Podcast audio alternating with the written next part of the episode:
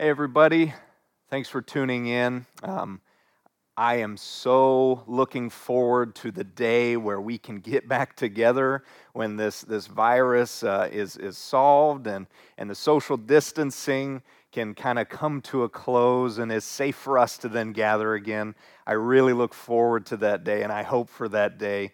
It's going to be an awesome day. Uh, but until then, it's really encouraging to get together with you and interact with you online. This has been really fun, uh, and I'm looking forward to the to weeks ahead that we do this. So uh, we're going to jump into God's Word uh, this morning. Uh, but before we do that, um, I don't know about you, but there, there are probably a lot of things that you are hoping for right now. If I were to just ask you to, to create a top 10 list real quick of uh, the top 10 things that you hope for the most right now of being stuck inside, um, away from people, I'm sure you could come up with that list pretty quick. I know I could. Life sure looks more hopeful when you have things to look forward to. Hope gives us direction in life. And one of my favorite summer activities, yes, that's one of my top 10. I'm looking forward to summer. I'm hoping for summer. And so, one of my favorite summer activities is going out on my grandparents' boat on the lake, finding some remote bay where it's peaceful, quiet, and beautiful, and dropping anchor and just sitting there and chilling.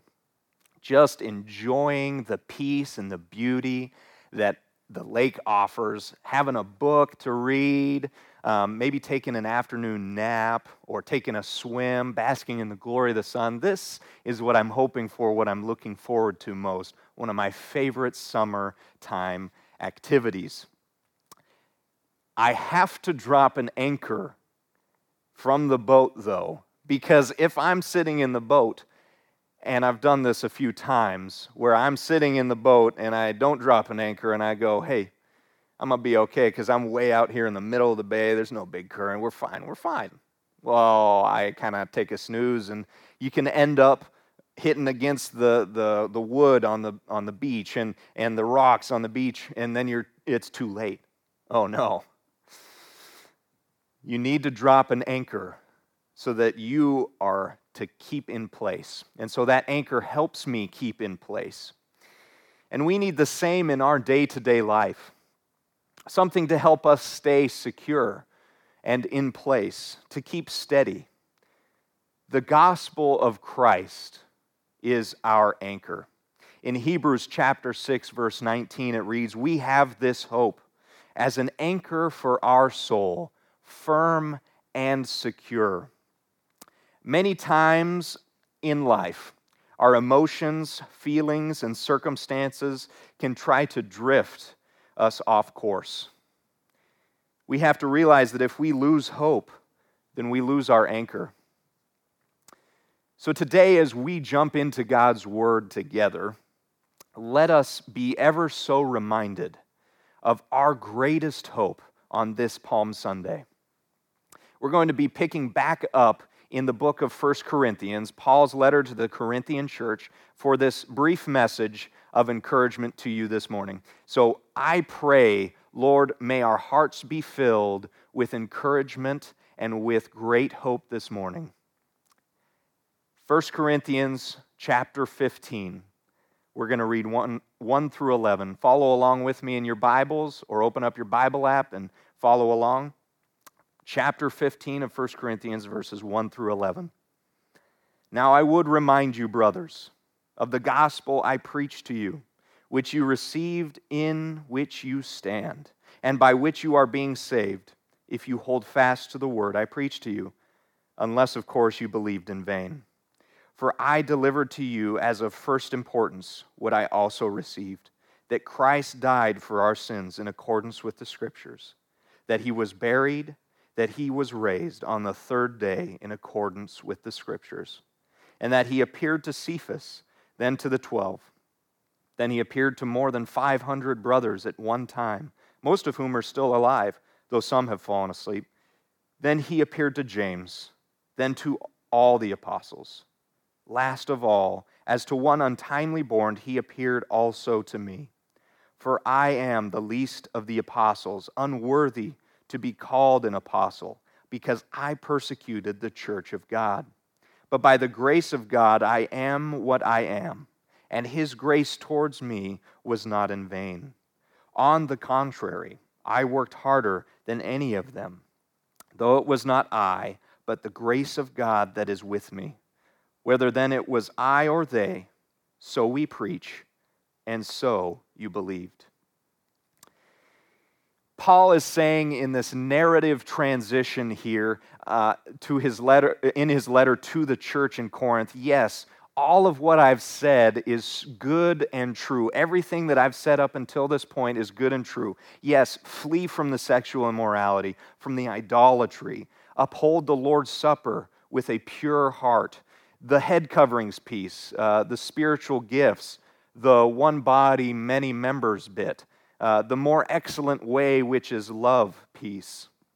However, of first importance, the most important thing, however, the gospel I preached to you a while back, the news on which you stand, Corinthian believers, let me help you recall and remember the single greatest piece of who we are, church the peace that changed the course of history and changed your hearts, changed your lives upon hearing these truths and so believing.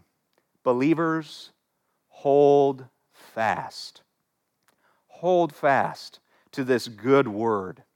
Or to find out, adhere to the gospel of Jesus Christ. Adhere. I love this word adhere. I, I, I tend to picture duct tape in my mind. When I think of duct tape, I think of adhere. And when I think of adhere, I think of the red green show. I don't know if you've ever seen the red green show, but everybody that has duct tape is the handyman's secret weapon. Every time they come out with rolls and rolls of duct tape, and they can fix anything, anything with duct tape. It's a fascinating show. But the point here is that duct tape has a great adhesive quality. It sticks really, really well. So let us stick to this good word. Let us stick to the gospel of Jesus Christ. Let us adhere to it like duct tape.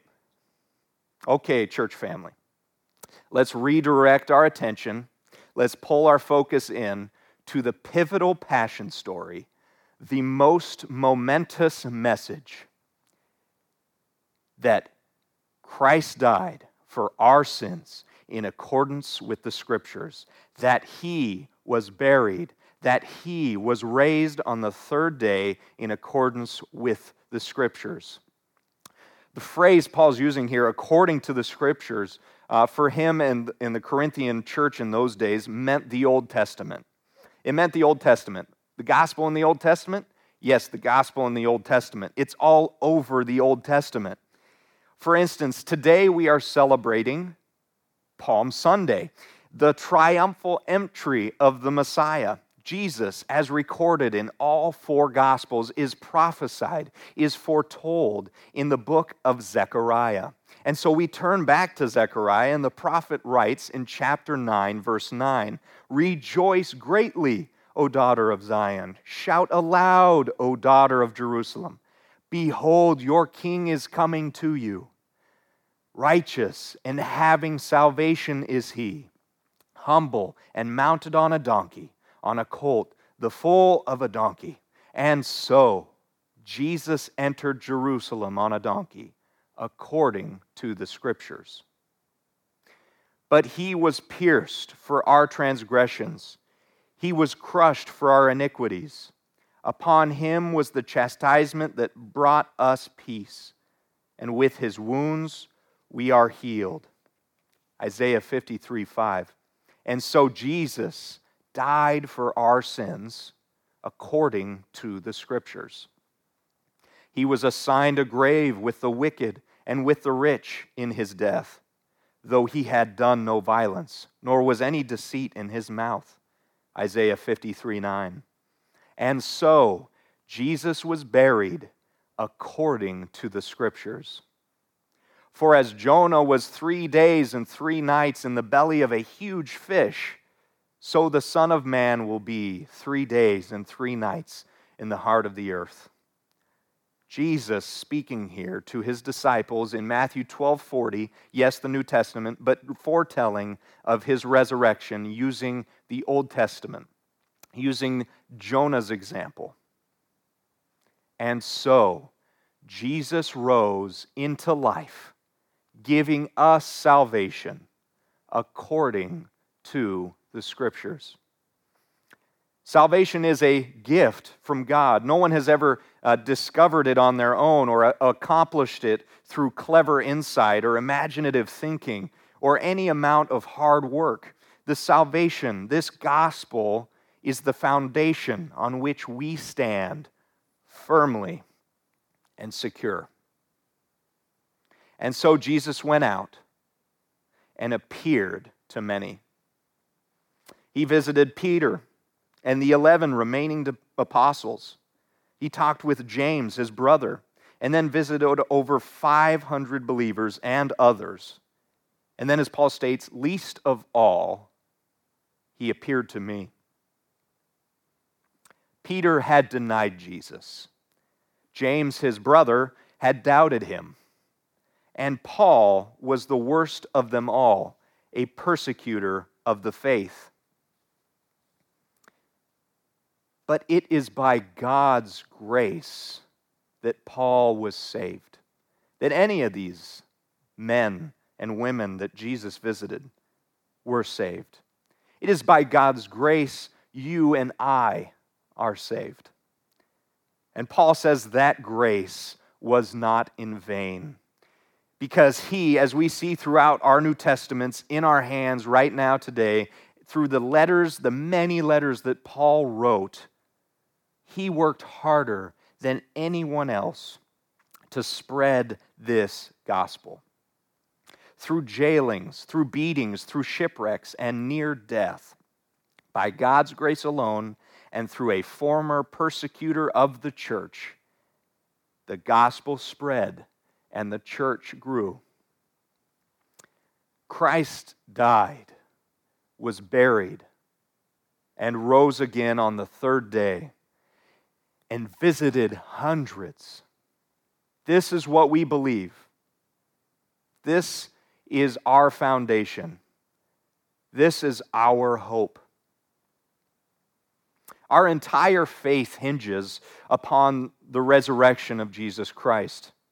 Follow along with me and imagine with me as the commentator writes Christ came as a man, fully man, fully God, and experienced all that we experience, except that he never sinned. If there is no resurrection, then Christ was not raised.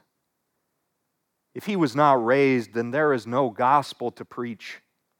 If there is no gospel, then you have believed in vain, and you are still in your sins.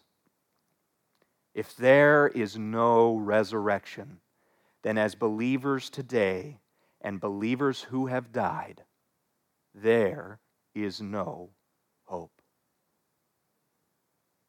That hopeless feeling, right there, is what hundreds felt on that Friday in Palestine. They gathered together after putting Jesus' body, his dead body, in the ground. And that hopeless, pit of your stomach feeling was crushing. Jesus did die. An awful, horribly painful death for you for us.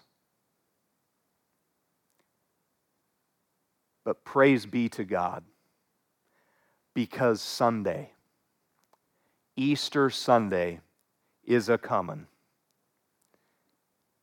The single most momentous piece of our faith, the gospel, death, burial, and resurrection, is our hope. our only hope. Heavenly Father, thank you, Jesus, that you are our hope. Father, you suffered greatly on our behalf.